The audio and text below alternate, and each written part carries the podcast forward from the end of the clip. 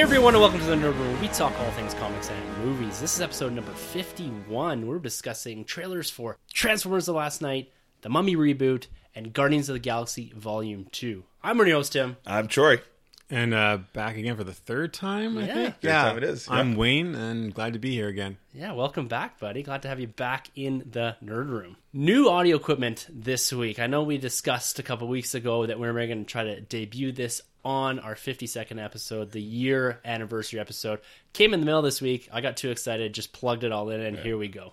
yeah, it looks great. Sounds great. So uh, hopefully y'all are uh, enjoying the experience, the new experience. Yeah, I'm hoping it works because I literally cut open the boxes and plugged everything. I've never used a mixer before, brand new mics. I'm hoping that it comes out clean here, and I apologize if it doesn't come out as crisp as maybe we want. We got to do some fiddling here Yeah. with the with the mixer and that. And I got to figure out one of these hundred knobs of what to turn to make sound good. but nonetheless, I think it should be all right. Yeah. It's been a, a relatively busy week compared to the last couple of weeks Mm-hmm. in the nerd world. We've got three huge trailers dropping. Yeah, and it's gonna be some great stuff, man. I, I love talking Transformers always, and uh, a big fan of the Mummy franchise. So can't wait to see what happens in this episode. We got lots of news to get into first here. Jumping straight into the MCU, Thor 3, Thor Ragnarok. We got a first promo art from this. At first, I thought this was a fan made kind of clip art type thing. Yeah. But apparently, this is real. Yeah, it's legit. You know, it kind of looks a little bit like a like video game. It's actually Marvel versus Capcom, kind of Yeah. like with the Yeah. with the, the neon kind of colors. Yes. but Thor has the helmet. He does, Right. and he's he has the helmet, and Hulk has the gladiatorial gear on him. Yeah. It, it looks like it's come straight out of the comic book. It really does. and I'm blown away by even the color scheme here because this is a movie, and we talked about this before when uh, the director kind of did that little walk through the Facebook Live event through the set, through this kind of galactic junkyard. Yes. And we commented on the tone and the color palettes that they were using in this because we thought this was going to be very much an apocalyptic movie, and it didn't really come off that way. And this poster here doesn't make it seem like it's going to be that either. yeah, again, you know, from everything we've seen with this movie, they're really separating themselves from uh, the Dark World and the first Thor. This is like a big uh, step in a different direction. Yeah, So I'm happy to see something different here. And I, I think I mentioned this before. I have no idea what this movie is actually about because there's so many elements building here onto what is already a quite a complex Thor Asgardian type world, right? So Right. now we're layering in the Hulk and for whatever reason in space, Doctor Strange, Hela, all these other characters. Beta Ray Bill, hopefully. Oh, that'd be awesome. Yeah. so it's going to be interesting to see how well this universe kind of coalesces into a single standalone film because we're expanding a lot here again. I think. I think they're trying to bring in Eldon Smith, the Guardians of the Galaxy, which this really does look like from the promo art. It's got that feel to it, that 80s vibe, right? Do you think we're going to get a massive Planet Hulk storyline here, or is this going to be a brief side tangent, a 20 minute side tangent in the movie to bring Hulk out, or we're going to have a much larger arc here where it does involve Hulk appearing and reappearing numerous times throughout the movie? I don't think so. I think we're gonna get some cool fan service. You know, I think we're gonna get some cool scenes from like Yeah. Planet Hulk and like that that awesome animated movie. But what Marvel's done such a great job of is giving you little nods to things that have come up in the comics. You know, Yeah. Tony Tony Stark's little alcohol uh, demon in the bottle Yeah.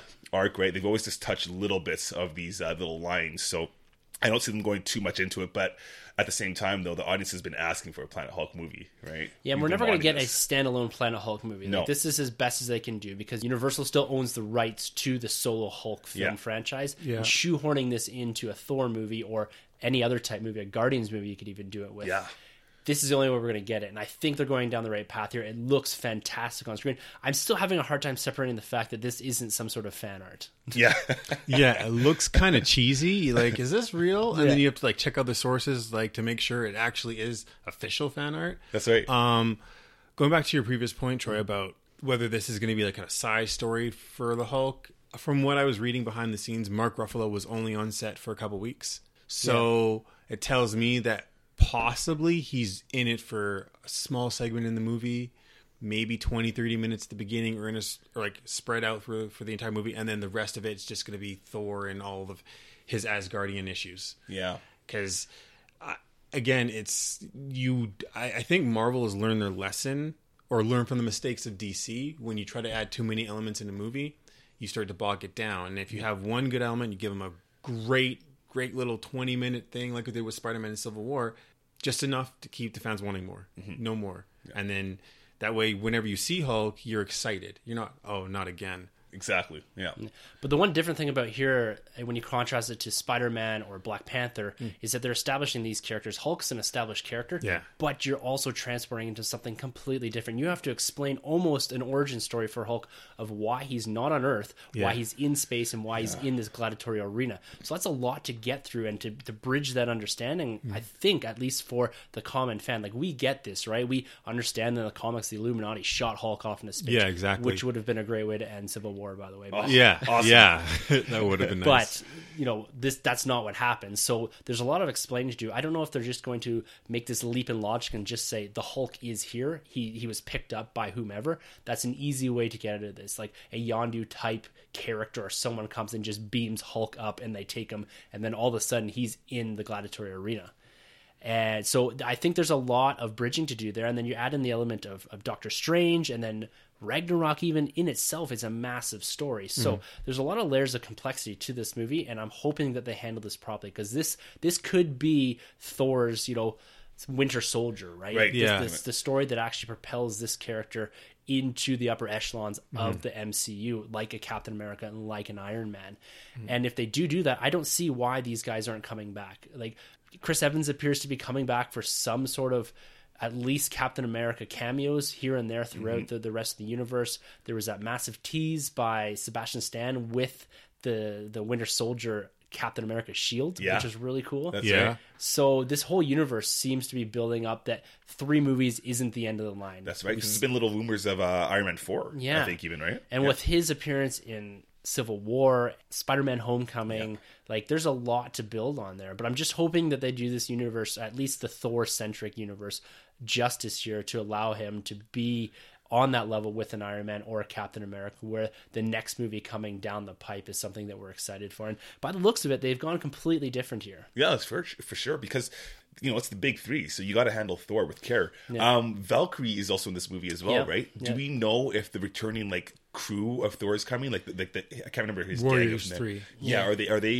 in and this Lady movie? Sif. Yeah. Yeah. I don't. I think the Warriors three are in this movie, but I know the actress that plays Lady Sif has that that show or whatever. Yeah. Right, And I Lexi think that- Alexander, I think. Yeah, or- and I think that conflicted with the shooting. I don't know if she's going to have some sort of glorified cameo in this, where Right. she shows up at the start where they're fighting, similar to Dark World. Yes. she didn't have a huge part in that either. She Yeah. always she was kind of teased as the love interest. Yeah. but I think Valkyrie might be going down that path with the absence of Natalie Portman. Yeah. So Mm-hmm. hopefully they kind of just brush that aside. Because a lot of characters to handle, right? Yeah, exactly. it is. What do you think of him holding two swords instead of uh, Mjolnir here? I love that. I've always been a, uh, a fan of Thor with this with the sword. You know, there's a there's a there's a cool Marvel Legends. I don't know if you have that one, but I've been chasing it with Thor, and he has the sword. He's kind of in his Marvel now Yeah. gear. Yeah, It's a really good look. So uh, yeah, swords are awesome. yeah, they, they seem to be going down maybe from the rumors that we've heard this unworthy Thor route where he does lose the power to carry Mjolnir. Yeah. And ends up fighting in this arena, shaved head, all that. That's so right, yeah. There's the unworthy Thor comic that just dropped, which is fantastic. Yeah. High recommend from me. So maybe they're going down that path as well. Kind of separating Thor, putting him more this like fish out of water type, getting away from the classic Thor stories and doing something different, I think will really benefit the character, particularly in the MCU. That has my interest. Yeah, I really like that idea. Sticking with the MCU here. Now, Troy, you are a Spider-Man fanboy. Big here. time. We All talked day. about it last week, I believe, that there is a trailer for Spider-Man Homecoming coming down the pipe, likely attached to Rogue One. I really thought we are going to get it dropped this weekend. Yeah. But they did show footage at the Brazilian Comic Expo or whatever it is. Right. So Marvel seemed to have a big presence there. Uh, James Gunn was down there and showed the Guardians footage for the first time. Ryan Penagos and a few others of the Marvel kind of digital crew were down there, and they did debut some scenes from Spider-Man: Homecoming. Did you have a chance to check them out? Um, I checked a couple of the tweets and Yeah. you know a little bit of the description going on there, and uh, I heard it's you know short and sweet, pretty much what we've gotten right. Uh, we see, um, I guess we're going to spoiler spoiler yeah, spoilers. to- if yeah. you're if you're not if you're waiting for the trailer or whatever, we're gonna say spoilers for this because we're gonna spoil from the scene descriptions that was given by the people that were present there. So spoilers. Yeah, so Jon uh, Favreau Yeah. shows up here, right? Yeah, Happy is Hogan. Yeah, right, which is awesome. Um, I can't wait to see him and Peter Parker Yeah. interact and all that kind of stuff. Now he shows up apparently with a suitcase with some sort of upgrade in the suit. And Yes. we do see something different in the suit. But before we comment on that, do you think this upgrade could be the Iron Spider suit? I hope not. you know, I've, I've never been a fan of uh, of that costume. I No. think Spider Man has many cool costumes, and that's not one of them. But you know, it's pretty divided because a lot of people really do appreciate that costume. I don't know what it could be. It could be some type of. Um, I can't remember way back when Spider Man defeated the Vulture. He had a little gizmo that he used. Yeah. Because back then he always had these little gizmos to beat. You know, a vacuum for Sandman, rubber gloves for Electro. so, so he did have these little devices to take out his enemies. So I wouldn't be surprised if it's something to help him defeat Vulture. Yeah. So yeah, it's, it's can't wait to see what happens. Yeah. Now, the upgrade could also be what was again shown here hmm. is that we're going Ditko era with this suit, and he's getting the webs Oh, on under the, the arms. gliders. Yeah, the Yeah. the web gliders. Yes, and then people have been dying for that. Yeah. Oh man, I love that. So it's rumored that, or it's actually described in the scene that that he jumps off a building and he's got the gliders, Cool. and so that's probably and more likely the upgrade that he does get from Happy Hogan, which is from Tony Stark at some point here, Wow. to fight a flying vulture here. Yeah. Now this is Ditko. This is classic Spider-Man, Yeah. and this is a route that we have not seen in any of the Spider-Man films. No. and I really like that they're doing this here. This this is going to contrast all of those other suits, something completely different. I think the average fan may roll their eyes at the start. Yeah. But for us comic book fans understand where this came from, that it was Ditko, and we got the Ditko eyes, the Ditko looking suit, the, mm-hmm. the small emblem too. Mm-hmm. Yeah. I think this is a fantastic move on Marvel's part. Bring in a different element of Spider-Man's suit to really show how this character, Tom Holland, Peter Parker, is different from everything else that we've seen before. Yeah, but also a throwback to the original Yes. character himself, right? This is cool. You know, I've always geeked out when I've seen Spider-Man with a backpack from Yeah. Amazing Spider-Man One, and now uh, he has the small eyes that you know um, expand up and down, Yeah. uh, or shrink, I should say. And then now we also have uh, the wings going on. So I can't really ask for much more. What do you What do you think about this? I, I, as soon as I read the whole thing about the the webbing underneath the arms, I'm like, I'm on board. Yeah. like I was a little bit like Vulture. They haven't done them yet on the big screen. Yeah. I'm just thankful it's not Hobgoblin again. Yeah, So or with Demogoblin or whatever you want to call him. a goblin. yeah, um, but no, I think his suit is gonna work. However they, however they make that part of the plot where he, whether he like gets his original suit damaged and then he gets an upgrade, or however they fit into the story. I just hope it makes sense. Yeah. And he actually uses the gliding ability on Yeah. the suit to fight Vulture. But I'm more of a wait and see.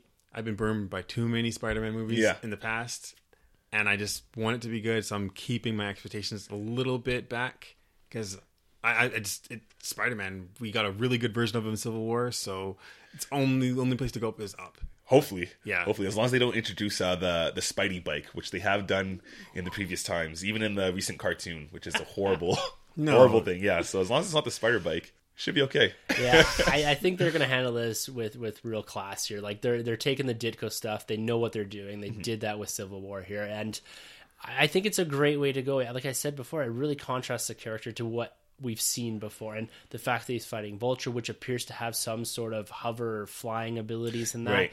So it'll be a good villain to go up against. That it's not like a, a ground based villain where he's kind of flying around here, and it's just gliders too. Right? Yeah. Yeah. Um, so it just kind of gives him that extra little lift as he's going building to building. Yeah. Um, so I'm really excited to see that actual footage. Really stoked that it's going to be in front of Rogue One Yeah. as well. Like that's going to be a big Man, night, it's gonna right? be huge. So I, I wouldn't be surprised if actually if it debuts a day or two before that. Probably, uh, just yeah. to build that hype and get people excited going in and seeing this on the big screen on the IMAX for the first time. So super excited, and I, I'm surprised that they actually let them tweet out because Ryan Penagos, he's one of the VPs there at Marvel, was actually tweeting this out. So Mm-hmm. the scene descriptions usually come from outside sources, but this Yeah. came from directly from Marvel. So maybe they're trying to get ahead of it a bit. Don't know why they didn't just drop the footage. Yeah. but at the same time. I think waiting and seeing it on the big screen might be nice. Something different than we're used to with trailers, right? Yeah. Because we're used to see them on YouTube. To be honest with you, most of the trailers I watch the first time are on my phone, Yeah. which isn't always the best way to watch some of these, right? Particularly with this Transformers one, there's so much going on. Okay. You don't really view the trailer the way it's meant to be viewed, right? So, yeah. You need the big screen. yeah, I think waiting for this might be might be good. Nice. Marvel was busy this week because they also dropped a trailer and some gameplay footage from Marvel vs. Capcom 3. Uh, four, but I think it's gonna be called Marvel vs. Capcom I- Infinite. Infinite, okay. Yeah. This is way outside my wheelhouse. I, I'm not so much a gamer. I did watch some of the gameplay. Nice. It looks quite intense. Right. Quick, almost too quick. I'm thinking like, how am I, how would I push the button so fast here? But it seems like a cool story. It's going to be based around the Infinity Stones, I believe, Mm-hmm. and this is picking up, I guess, on previous iterations of this game. So, can you just kind of enlighten me a bit here, guys? Yeah, for sure. So I guess this franchise started off way back with um, X Men: Children of the Atom. Yeah, on the Sega, Sega. Saturn on the arcade, and then it moved to Marvel Heroes, which is interesting because Marvel Heroes actually had the gems first introduced. So that was, you know, kind of uh, adapted from the comics uh, Secret Wars, right? Yep. Where you had the Power Stones and all that kind of stuff. So now it's cool to see them go back to um, these gems, uh, probably too late with the movie. Even Yeah. though looking at the art in these games, it doesn't look anything like the movie. It looks very comic book It like. does. Yeah. Even the new Captain Marvel that was on there, Yeah. very comic book based, like present day comic book. Yeah, yeah. And Captain America was like the Marvel Now costume, and Iron Man's well your typical Iron Man. But you know what's funny? I love everything I see, except my only problem was the game looks very cartoony, It does. right? A little shiny, a little plasticky. So that's one of the things I wanted to ask you guys is that I'm not familiar with the previous gameplay or what it looked like, but this looked like, especially Ryu from Yeah. Street Fighter or whatever. Yep. It looked like something out of the Sega era. Yeah. Right. And I don't know if they're doing that on purpose, but the Marvel. Like the digital representation looked very different than the Ryu, the Street Fighter looking character, right? Yeah. And so I was kind of confused as to why they were contrasting them so much. Is that done on purpose, maybe? Like, Yeah, most of the time when they do a versus game, Yeah. they want to contrast the different sides. Okay. Just, just to give a, little bit more style. Um, if you go back to the previous one that was out in 2011, they they had a more slightly hand drawn, cel shaded look for the Okay. characters, and then now they're going with a very 3D cartoonish look. A couple things about the game series, which is for people who played the game series, is that there have been X Men characters a part of this game series since the very beginning, like Storm, Magneto, Sentinel, Juggernaut, um, Doctor Doom as well. They've been staples in the game series, and now with Marvel and Fox and having their go back and forth about their properties, a lot of rumors that it's not going to have any X Men characters whatsoever. People's favorites won't be in the game series, and it's more likely going to have the Marvel Netflix heroes, Luke Cage, Jessica Yeah. Jones, and then they've they've also had in the most recent one that came out in 2011, they had Doctor Strange in it, they had Dormammu, they had Iron Fist, Yeah. they had Rocket Raccoon as characters. So it's more like those are going to make a return, and we're going to get more of our Guardians of the Galaxy. I think so. A push for them, right? And and definitely a push for the Inhumans, I would say. Yeah. Because Yeah. Marvel's been really pushing these characters. yeah, you'll see a Black Bolt, maybe Medusa. type That's what I was thinking. this, yeah. and I think Yeah, Medusa would play really well in a game like this. Yeah. Um, I'm excited for you because I'm going to try and get you into these games. You got me into the, the Marvel Legends, so it's only right that I get you into these video I'm, games. I'm fair. Star Lord, I'd like to see Star Lord pop up, Yeah. but and you were mentioning Groot. I I think think, Groot would be really Groot's cool in a video game. for sure going to be in the game. Yeah, I think so. Like, I, I'm totally down for Nice. an evening of playing a little bit of Marvel vs. Capcom. Like, I've, I've never really played these style games since maybe like a Mortal Kombat or Yeah. Street Fighter 2. Nice. And so it's been a long time since I mashed Yeah, buttons. but I'm totally down for trying this out. And the fact that they have characters in there that I'm familiar with and that I like, and Mm-hmm. I, you know, like I said, the gameplay does look pretty intense, pretty quick. It almost looks like, can you play four players on it? It's four characters on the screen, but it's only Yeah. two players. So it's kind of like a, a team. Okay. So you pick your team, uh, Ryu and Spider Man, and you go up against Captain Marvel and Iron Man, if you will. Whereas the last two have That's been three. the last three have been uh, three on three battles. Yeah, Right? so- So, that's a little little step backwards. Yeah, Yeah. definitely. And then to touch on the whole Infinity Stones, from what I've been reading, there was an interview that I watched, and the guys from Capcom and Marvel were talking about what they wanted to do, and like they were talking about bringing in new characters and having the Infinity Stones as a prominent feature in this game makes it kind of coincide with what the what the movies are doing right Yeah. now. So it's kind of it makes sense what they're doing, and I'm I'm betting this is probably a push more from Marvel than from Capcom. Mm-hmm. Yeah, Definitely. Yeah. So like I definitely see like more of the more of the relevance with the like you were saying before with the Captain Marvel suit directly taken from the comic books Yeah. present day and again I I'm excited. Yeah.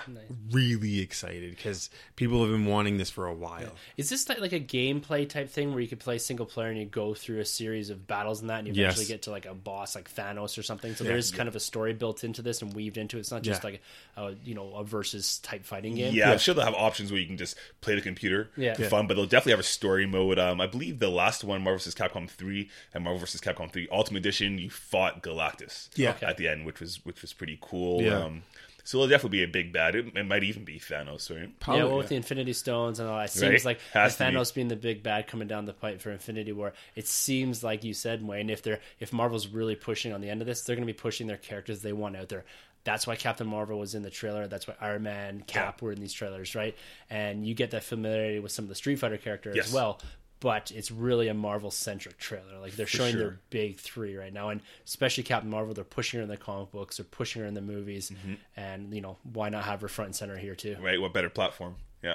jumping quickly over to the DC cinematic universe, and again, this is seemingly our bi-weekly or weekly. You know, what shenanigans is DC and Warner Brothers up to in their cinematic universe? That's how I like to call it. I've dubbed it here. Aquaman has been pushed back to October 5th from a late July, I think July 28 ish, 2018 slot.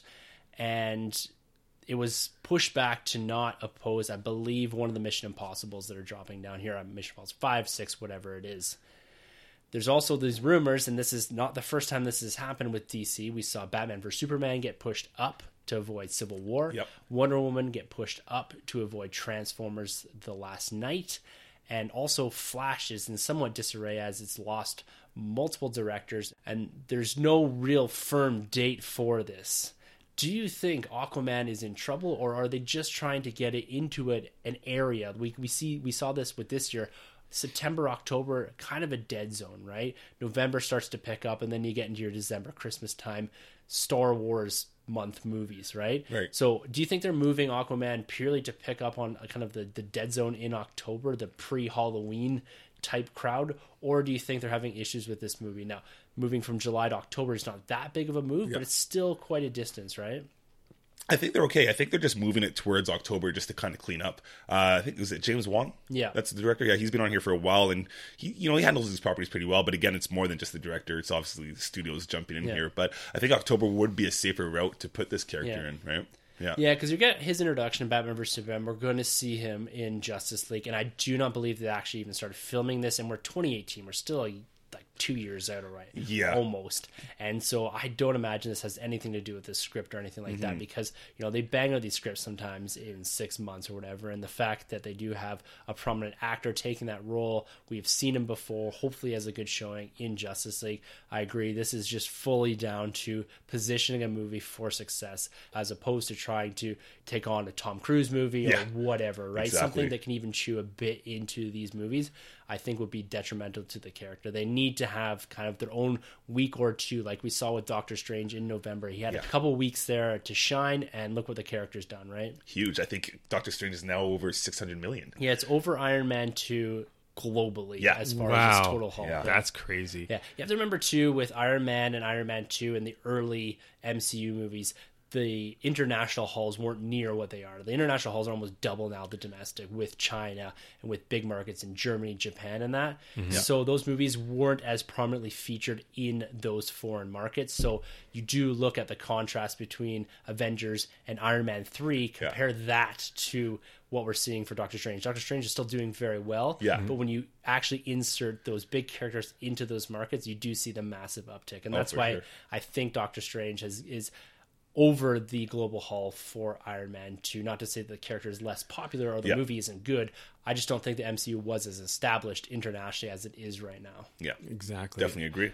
So just to touch what touch on what you guys are saying about Aquaman. Um, I have a I have an alternate theory, so it may not be popular, but We love speculation and theory here. in the okay. room. So I think the delay for Aquaman, because I want to say beginning of this year, la- end of last year, I was hearing that Aquaman would be kind of a scarier tale, like a scarier movie. I heard rumors about that. I don't know how true they are, obviously. but James Wan's a horror. Yeah, he did. Saw. Yeah, So So it, it- the Conjuring too. yeah, the yeah, Conjuring. Yeah, He- yeah. that makes sense because he did the Saw movies, and they're not for kids, by the way. No. So, um, They're not so- for me.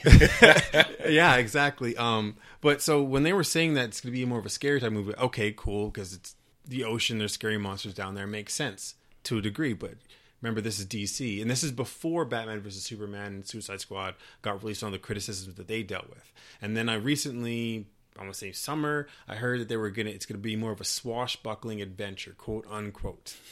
So, which version are we? Are we to get a mixture of the two? Were they always the same, which is people's different interpretations? And I think that if you're going from purely from the creative reasoning, for the delay or pushback or date change is taking up the Flash's old spot since they've recently lost a director. I think Geoff Johns creatively may have something to do with this. Maybe he wants to tighten up the script a bit more. Mm-hmm. Because look how long we had to wait for Doctor Strange. Look how long we had to wait for Ant Man and all these movies that Kevin Feige had his hands in. They lost a director for Ant Man partway through. Like they were almost ready to shoot and they lost the director. And that's creative differences, whatever you want to Yeah. call it. And that tells that says to me that Kevin Feige was like, no, he's not the right guy for the job. And we get the new guy, I don't remember his name, but look how pretty good yeah, look how good Ant Man turned out. Yeah. So I think this, I think this is a result of Geoff Johns being in a controlling position where he's like, no, this is not good enough. You guys have to work this story better. Maybe there's more hooks that they want to put in. Maybe he wants the more long term planning for the DC universe because there hasn't really been any before this. Mm-hmm. There's Man of Steel, Batman vs Superman, Suicide Squad.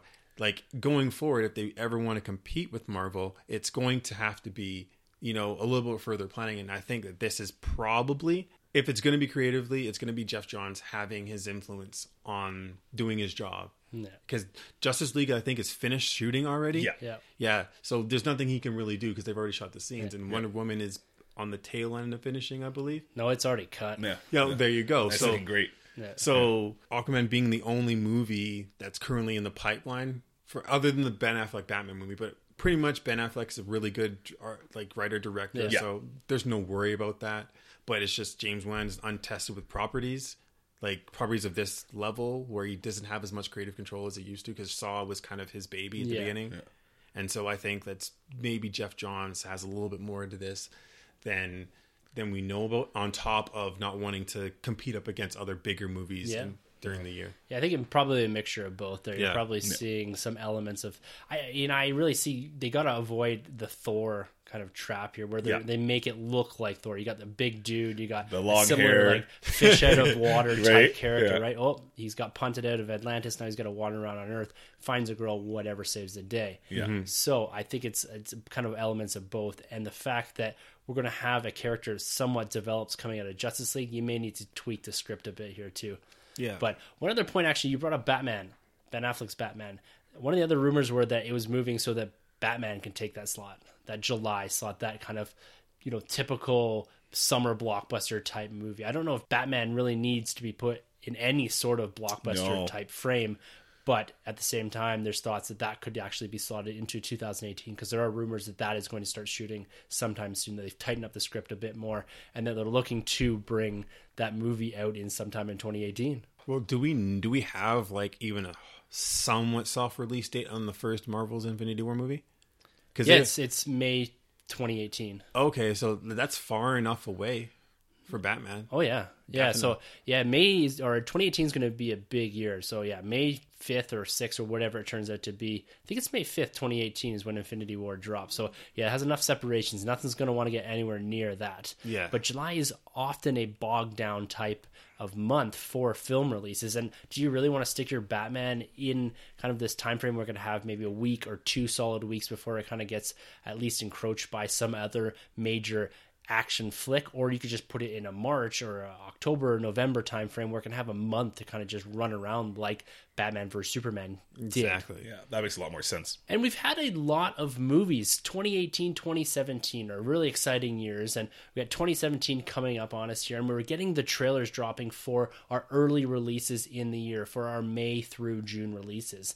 And this week in particular, we've been kind of jumping around here, hoping to see a trailer at some point. And we got three this week. we got the Mummy reboot with Tom Cruise coming off of the end of, I think they're early 2000s movies with, uh, I can't even remember his name. Brendan Fraser. Brendan Fraser, Yeah. thank you. Uh, I really like those movies. Yep. And I think they had kind of a, a really nice vibe feel to them, and that kind of fit my age at the time. Yeah.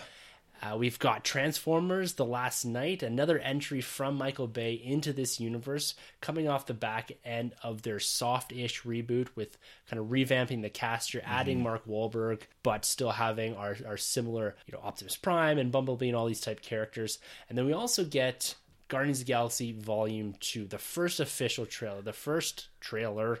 I'm saying in air quotes here, was a teaser of sorts. Not really much revealed there. This trailer in itself shows a lot more of the characters, but still really no story. No.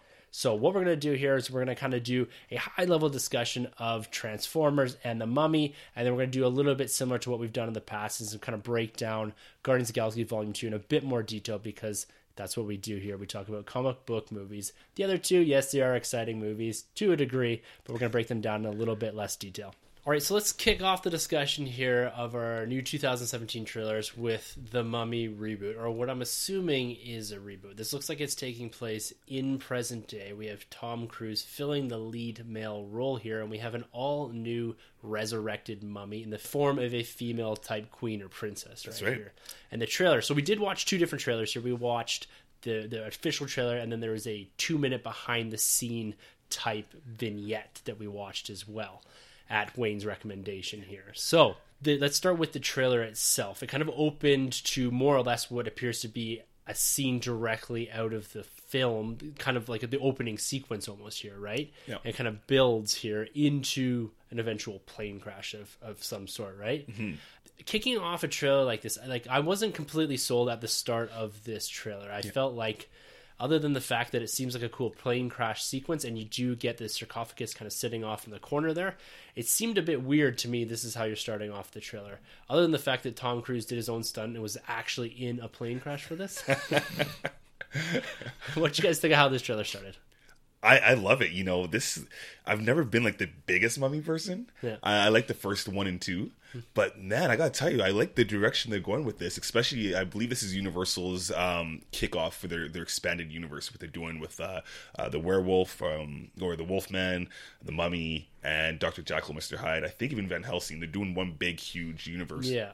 So to see them jump off with this trailer looked pretty cool. I like that they're going with the princess route or queen yep. as the mummy. Um, the plane ride kind of reminded me a little bit of the Dark Knight Rises. Yeah, a little bit of that feel going on, and, and I think Tom Cruise is just great. This guy is like a classic action star, right? What he does here, so I can't wait to see, man. This this trailer sold me. Yeah, yeah, we've got all the classic Tom Cruise trailer sequences. Him running away from something, yeah. doing some crazy stunts, kind of yelling, screaming a bit here. And looking at the the behind the scenes vignette, it looks like a lot of these are practical effects. Yeah, it looks like the plane was that zero G plane that goes up and down. It looks like he is doing a lot of the stunts, a lot of the scenes with at least some of the explosion and then the the running action sequences here. So that's one thing that you can commend Tom Cruise for is that he is the one doing these stunts, and I think that makes a difference in the movie here. Absolutely, yeah. yeah. I'm getting a real kind of Mission Impossible type vibe from this, which is hard to disconnect Tom Cruise from that series now that he's so ingrained with that type mm-hmm. of action. Yep. Yep. And I think they're bringing elements of that series into this.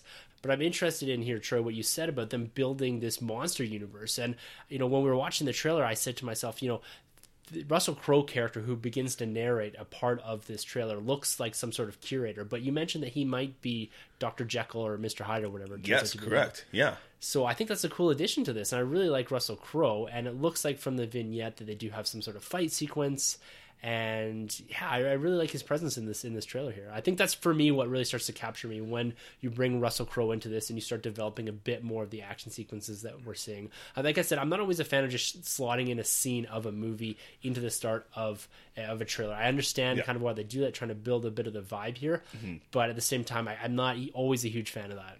Yeah, definitely. I like the trailer. I think it's you know a good seven out of ten trailer.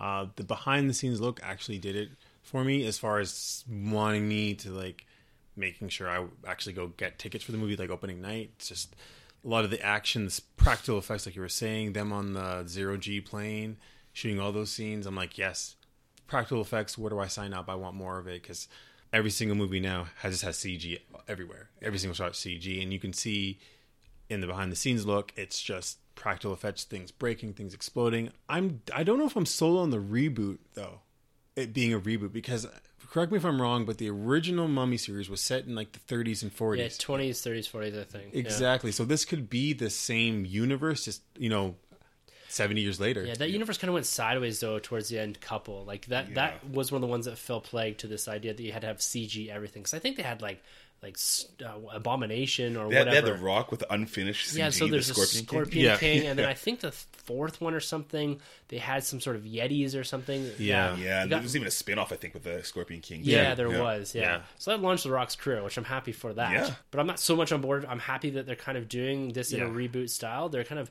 you know, changing and flipping the script here a bit because that one felt kind of cartoony. I like the first two. I think Yeah. what they did there in the early 2000s Yeah. or whenever it was was good for the time, and then they got kind of caught up in themselves trying to just pump out these movies Exactly. to get the box office. So it looks like you know, I- and Universal has tried a couple times to get this universe off the ground with a couple different characters. That Dracula movie, that Yeah, Dracula Untold or yeah. something. So hopefully this is the start to their Avengers X, this cinematic monster universe, Right. and having Tom Cruise at the helm. I'm not always a big fan of Tom Cruise. My dad is also a big hater of Tom. Oh, really? and maybe that some of that's kind of instilled in me. But I, I like what he's doing in the Mission Impossible, and I like what they're doing here with the, like I said, with the practical. It looks cool. Yeah. and I, I just have to see a bit more of what they're going to do with the villain here. Like I think everything. I don't know. It's hard to say. Like I like, Yeah. Mm-hmm. like you said, that they're going down the path with the Princess and Queen, but I'm still not completely sold on that whole aspect of it. But I do like Tom Cruise and what I'm seeing here Yeah. as far as the effects go. It's interesting because I almost thought for a second they were going to go back more to the classic mummy route, like the old black and whites, Yeah. you know. But it looks like it's definitely going Toilet to be. paper wrap type thing. Yeah. yeah. Yeah, it'd be a little too campy for us. Uh, nobody would be able to take it seriously. If it's, No, Uh, but I think you know to reiterate on your point, Tim is like it is kind of a Mission Impossible looking movie.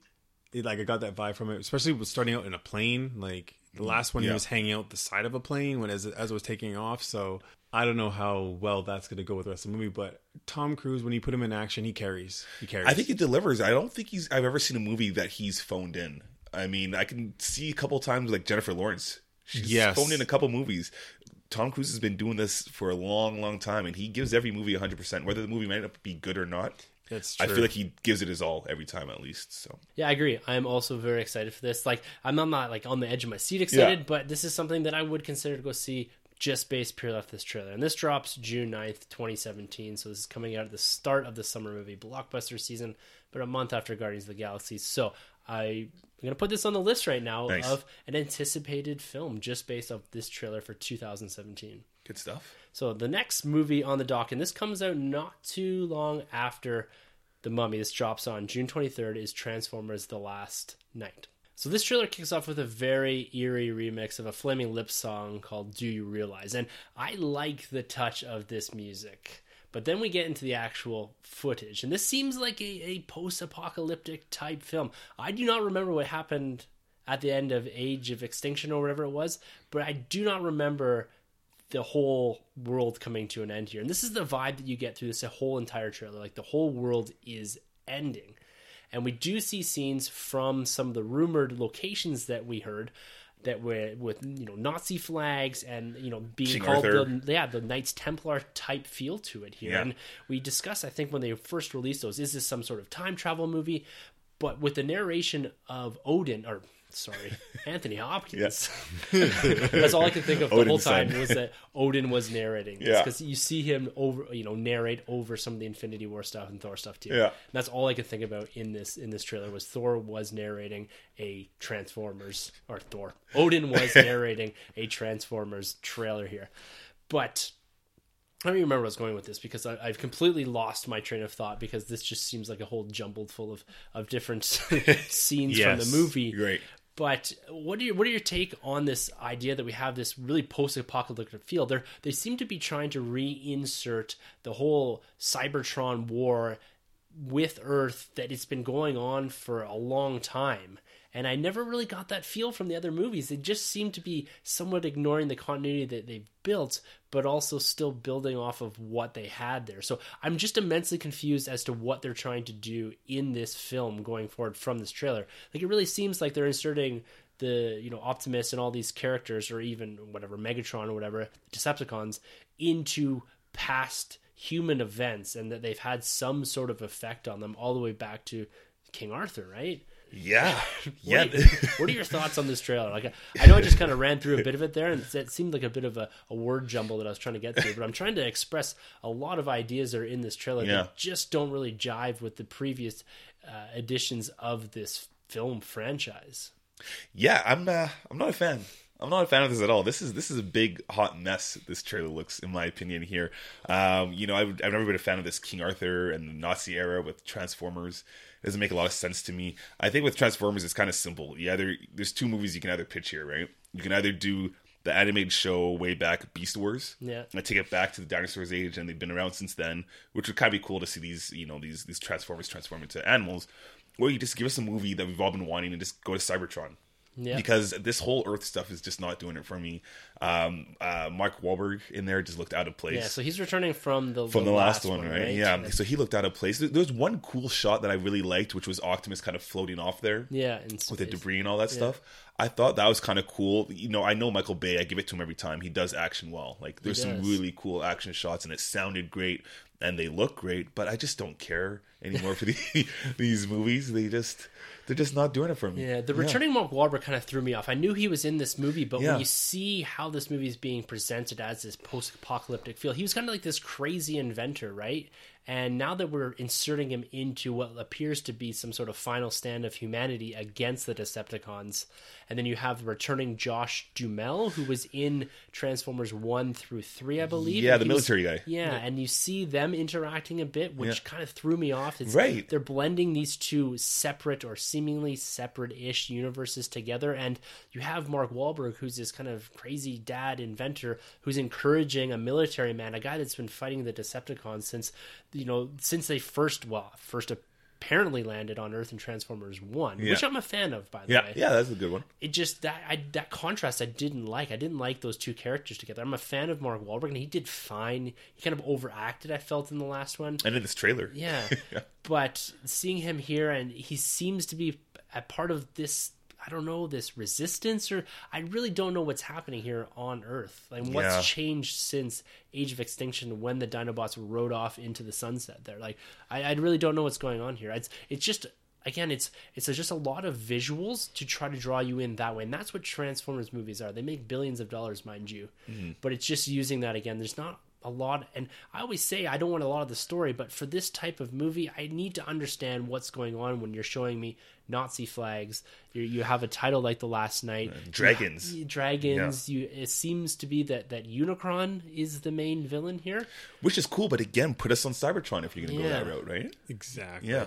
It's one of the things that I guess we as North American moviegoers have to realize is that not every single movie that comes out in North America is going to be made for us. Yeah, True. So I don't know if you guys knew the box office numbers from the from the previous huge. Over a billion. huge, huge numbers in China. Yeah. Yeah. And chances are this is partially being funded by Chinese money, just like the previous Transformers. So it makes sense why there's a sequel. It's money in the bank for Yeah. Oh Universal. yeah, I'm not blaming them for trying to make No, money. it's it's it's fine. It's Or I- Paramount. I, yeah, so I, I I get why, but the thing that I'm trying to figure out, and what Troy was saying, is why not just give us the fully CG movie on Cybertron? Give us what eventually people are going to want to watch because this. Like basically shoehorning humans into a war with gigantic robots. They're fre- why? Yeah. They, they have no business in this fight. Yeah. Like they They're don't. trying to humanize it a bit. Like, do you need someone to connect to on screen? I is guess- that is that a question? I guess like, is that what they're trying to get at? I guess maybe to make it relatable Yeah. And maybe like I know I don't know. I'm not Michael Bay. He shoots action amazingly. I would rather him not make Transformers and make Bad Boys 3, honestly. Well, yeah, and I- I think you know with a lot of these movies, you gotta give some new blood in there. You, can- you know, you have directors on there for maybe one or two, three films. I mean, look at Sam Raimi, right? He overstayed his welcome. Joss Whedon almost was fatigued. I think he needs to go away, Exactly. get some new what, blood in there. Thirteen hours. Yeah. Like, that's a great. Like I, it's not a f- like thrilling or like super. It's a good movie. fantastic. Like it's not like the top end of you know when you're looking at Hurt Locker or anything like Yeah. that. But I really enjoyed mm-hmm. 13 Hours. You know, I thought the action was great. The actors were great in it, and it was a smaller Michael Bay film. When you Yeah. go back and look at Pain and Gain too, Yeah. he did as well, and I really enjoyed that. Like that's just kind of an off-color movie that is mm-hmm. different, and you kind of contrasting that style of Michael Bay, and that's what I think the Bad Boys films are. It's Yeah. a nice meld of those type of movies, Pain and Gain, 13 hours with this type of Transformers massive explosion type things, right? Yeah. And I think that works for him. I agree. He's fatigued here. Yeah. He needs to move on. They need to hand this franchise onto someone different to do something different. They're kind of chewing up a lot of the Transformers lore in these movies Mm-hmm. without giving it to someone else to try to do something different. For sure. Did, did you guys think it took itself too seriously too? This trailer, or was it just me? I mean, the tone, I guess, the the, Yeah. the music. Yeah, that it's the music Yeah. and the, the vibe of this post-apocalyptic Yeah. world at war type thing that they're trying to get at here. And yeah, I just don't. And then you also see Optimus attacking Bumblebee. That was Yeah. the other big revelation in this trailer. And Mm-hmm. it looks like Optimus is either under some sort of mind control, would be my guess. Yeah. And that's why he's fighting Bumblebee. I'm not sure of the force that's left on Earth to fight with the humans. Right. and How they're going to defeat a Unicron that's chewing up the, the moon in this first image. So I don't know what they're going to do here with this franchise, and well, it's actually it's pretty clear what they're going to do with this franchise. They're going to continue to pump out movies. I think we'll eventually get that Cybertron movie, but I think we're going to have to wait for it. And it's another one of these movies. It's going to make a billion dollars. We're going to see more of these. This doesn't put my my ass in the seat No, for this movie. I'm not going to support a movie that doesn't have any depth to it, really. Right, yeah. But I will eventually watch it. It's going to be a Netflix for me, though. I think for sure. Exactly. Um, one one thing that just occurred to me is like there was this whole thing a couple years ago about like it's a gritty reboot, and this is what we've been getting with Transformers. They've been ever getting ever so grittier and grittier, and we literally have a post-apocalyptic. The hero of the series is now a bad guy attacking his friends. Like, what else? What else are you gonna give us? Yeah, You can only you can only do so much with this franchise. I Yeah. Yeah, they're gonna sell a lot of toys. They are indeed. so let's get into the trailer that me personally I've been most anticipating talking about here. I'm a Definitely. big fan of Guardians of the Galaxy, big fan of the original series, and the movie that came out a couple of years ago. The first thing that we'll all note here, and, and coming off the back end of the first teaser trailer, was the music, right? This was something that we discussed with Sanjay as mm-hmm. far as they didn't use a different song in that first teaser trailer. Now they've gone and used something completely different here again. This is Sweet's Fox on the Run. What did you guys think, first of all, of the music? Because this is such a huge element of this movie and of the previous movie. Did you like the choice of song to go with this trailer once we get into the kind of the guts of the trailer here? Yes, I definitely appreciate it. You know, they must have listened to the audience because I think a lot of people's concern was why they go back with the same song. So Yeah. I'm really glad they switched it up, and it just it totally has that feel, man. Um, very 80s like. Yes. I love the colors that's going on. You know, the Marvel Studios logo when it appears. I really like how that looks. So um, it's great stuff. Yeah, and we see this giant monster that we did have that promo image for, and we had discussed and thought that this was probably going to be a monster they're fighting at the very start of the film. They appear to have some sort of reputation that's built post Guardians Galaxy Volume One with the defeat of Ronan, and it looks like they're out fighting for the galaxy again. This this monster of sorts, and I it, it- I think this is going to be almost their opening action sequence. You're going to see them, you know, either hired to defeat this monster or something to that effect. Yeah. And it looks like Drax eventually gets swallowed up by it. Yeah. He's inside stabbing it there. And I didn't notice this in the first trailer, but that leap that Gamora makes is up onto this thing's leg or whatever. So it looks like it's going to be fun opening sequence, reintroducing us to the characters. And that's what this trailer was really about, right?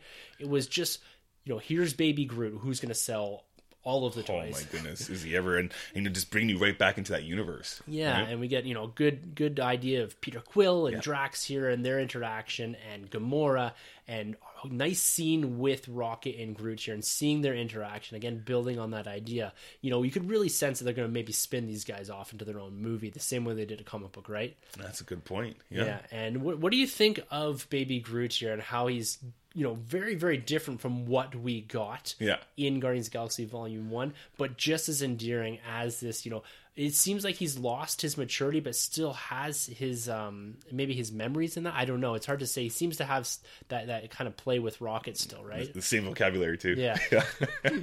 yeah, no, I like I, I like what they've done with Baby Groot. I I was, I was pretty certain that they were going to go this route and plug Baby Groot as much as possible. Be, you know, sell a lot of toys, like you've mentioned. Um, I like how he's handled. I, it's going to be an interesting dynamic between Rocket now and Baby Groot, where Rocket's going to be have to looking is going to have to look over Groot now, right? So yeah, it's it's it's, it's great stuff, and it's a, it's a cool scene here we got with uh, the bomb going off, and Yeah. and then Baby Groot runs off and, and really pronounces "I am Groot." You know, Yeah. I really like that. It's good stuff. Yeah, it's cool. And there seems to be some large space battle going on in the background here. We do get some images of the Milano flying through these these kind of pod like space shuttles or spaceships or what have you. Yeah. And I think it's going to be really fun to see some of that dynamic building in space, kind of very Star Wars esque. Yeah. Right? But even, just on a bit lighter scale here. We do see some images here of the Ravengers and what appears to be, at least from the first trailer, that prison break type scene where you do have the Ravengers and they're breaking Yondu out. But that's one thing we didn't really get in this trailer was the other characters, like a Yondu, like a Nebula, Yeah. or even Kurt Russell's character, Ego the Living Planet. So it was just really focused in on our main cast of characters until we get to the last scene here. Uh, did you think the absence of some of these characters hurts this trailer at all? I didn't think it. I didn't think it hurt. Uh, predominantly the ego, living planet, Kurt Russell's character. I didn't think it hurt the trailer because I think they want to hold that off to be that trailer that we get closer to release. Maybe spring next year, we'll probably get the trailer where they break down his character a bit more. Um, one thing I noticed in the trailer is that they don't really show much of Gamora. No. She does. She's got that one speaking part at the towards the end, but then that's it. It's mainly focused on Groot and Rocket and Drax and Peter Quill and Star Lord. And I'm like wondering, was that on purpose? Is that maybe they're saving something for her later on? And uh, the whole Ravagers thing, I guess, I think would I think that's probably uh uh another trailer they're going to focus on the side characters Yeah. Because. You know, you don't want a bit. You don't want a trailer that's too busy. All these things that you got to keep track of. Like they focus on Baby Groot, which e- everybody's gonna love. I mean, everybody's gonna buy the toys. Yeah. I think they. I think this trailer did what it wanted to do. It created hype. Yes. Everybody loved Rocket. Everybody loved Groot. Go with that.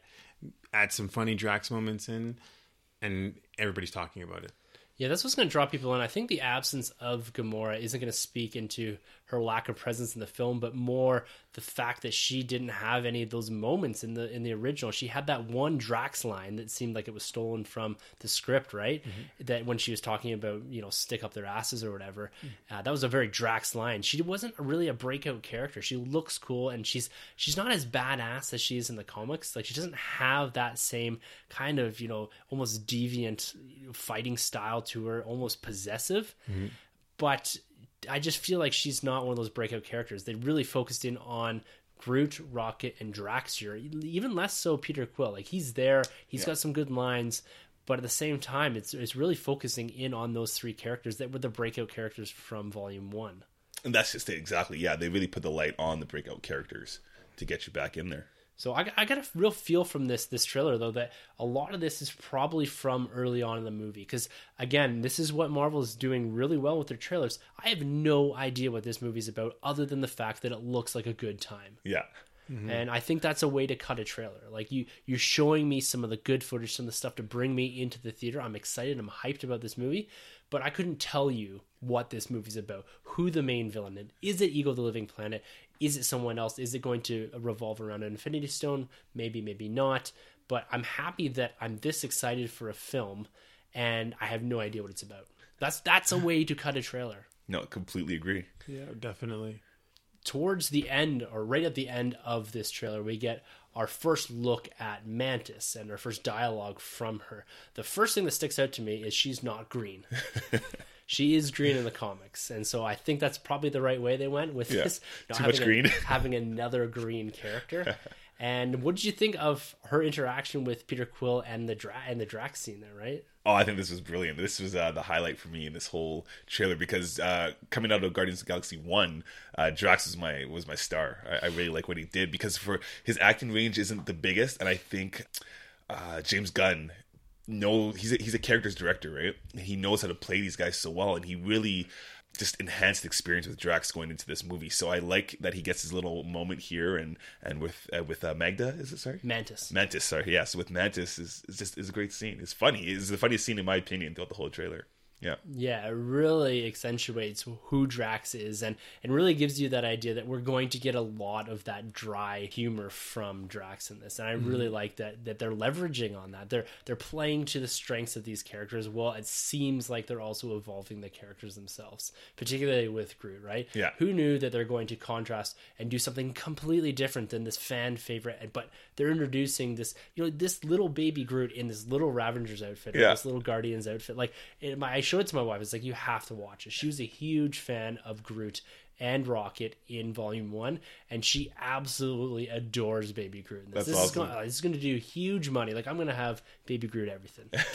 Do you think they'll age up Baby Groot by the end of this film, or I think they will. yeah? I think they will maybe maybe toward like towards the end of the first movie, Groot has to make the sacrifice to save everybody.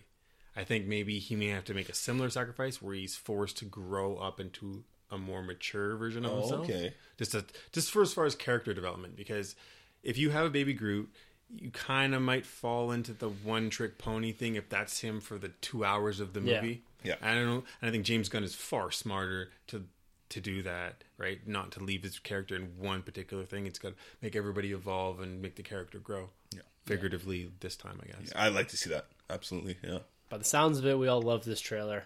I think this is going to be an absolutely fantastic movie. I'm going to cut my trailer watching here. Okay. You know, I may eat my words a little later. I may want to see what they're going to do with Ego the Living Planet. Yeah. Particularly Kurt Russell's character. I still think it's going to be some sort of sentient representation of a like I don't know some sort of avatar or something like Yeah. that for a planet that's actually living, breathing. And I think that's probably the planet it looks like they crash on, but it's yet to be seen here. But uh, I'm really excited for this film, and I just cannot wait. May 5th or May whatever can't come soon enough to Nice. see some more Guardians here. So, did you like this more than Transformers, or Of course, man. as, as far as Marvel trailers are concerned, this is probably one of the better ones we've seen. And I'm in the same boat as you, Tim. No more trailer watching for me. I don't want to get ruined. I, I purposely didn't watch the, the most recent Rogue One trailer. wow? I don't know how you guys do it. That's great. I just don't click yeah. on it. Yeah, that's, all. awesome.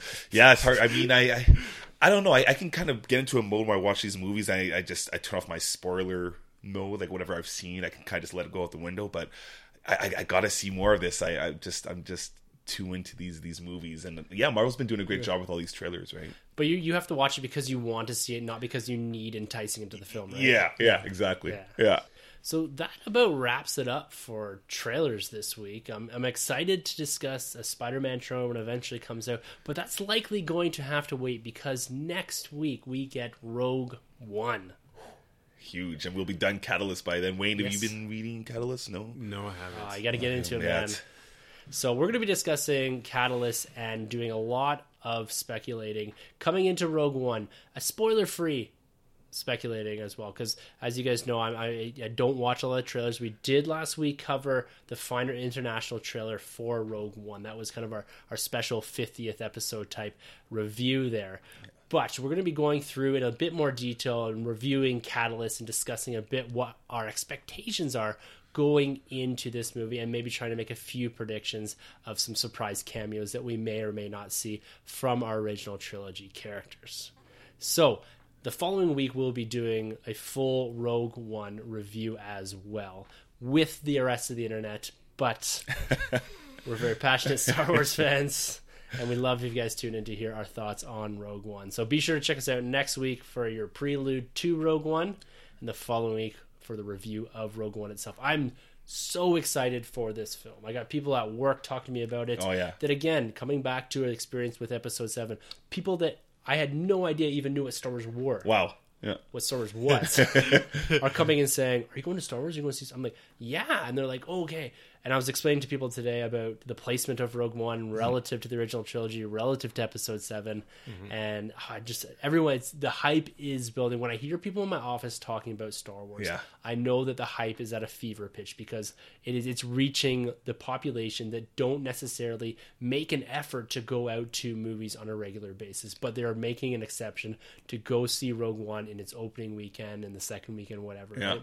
It's, it's it's it's real. Do you think they've done a great job now at this point establishing that this movie does take place before episode 4? Like the general audience knows Vader's there. They're, you know, I still think there's going to be confusion. Yeah. people are going to be like, "Where's Rey? Where's Finn? Right. You know what's going on here? Why is Kylo Ren look like Darth Vader again?"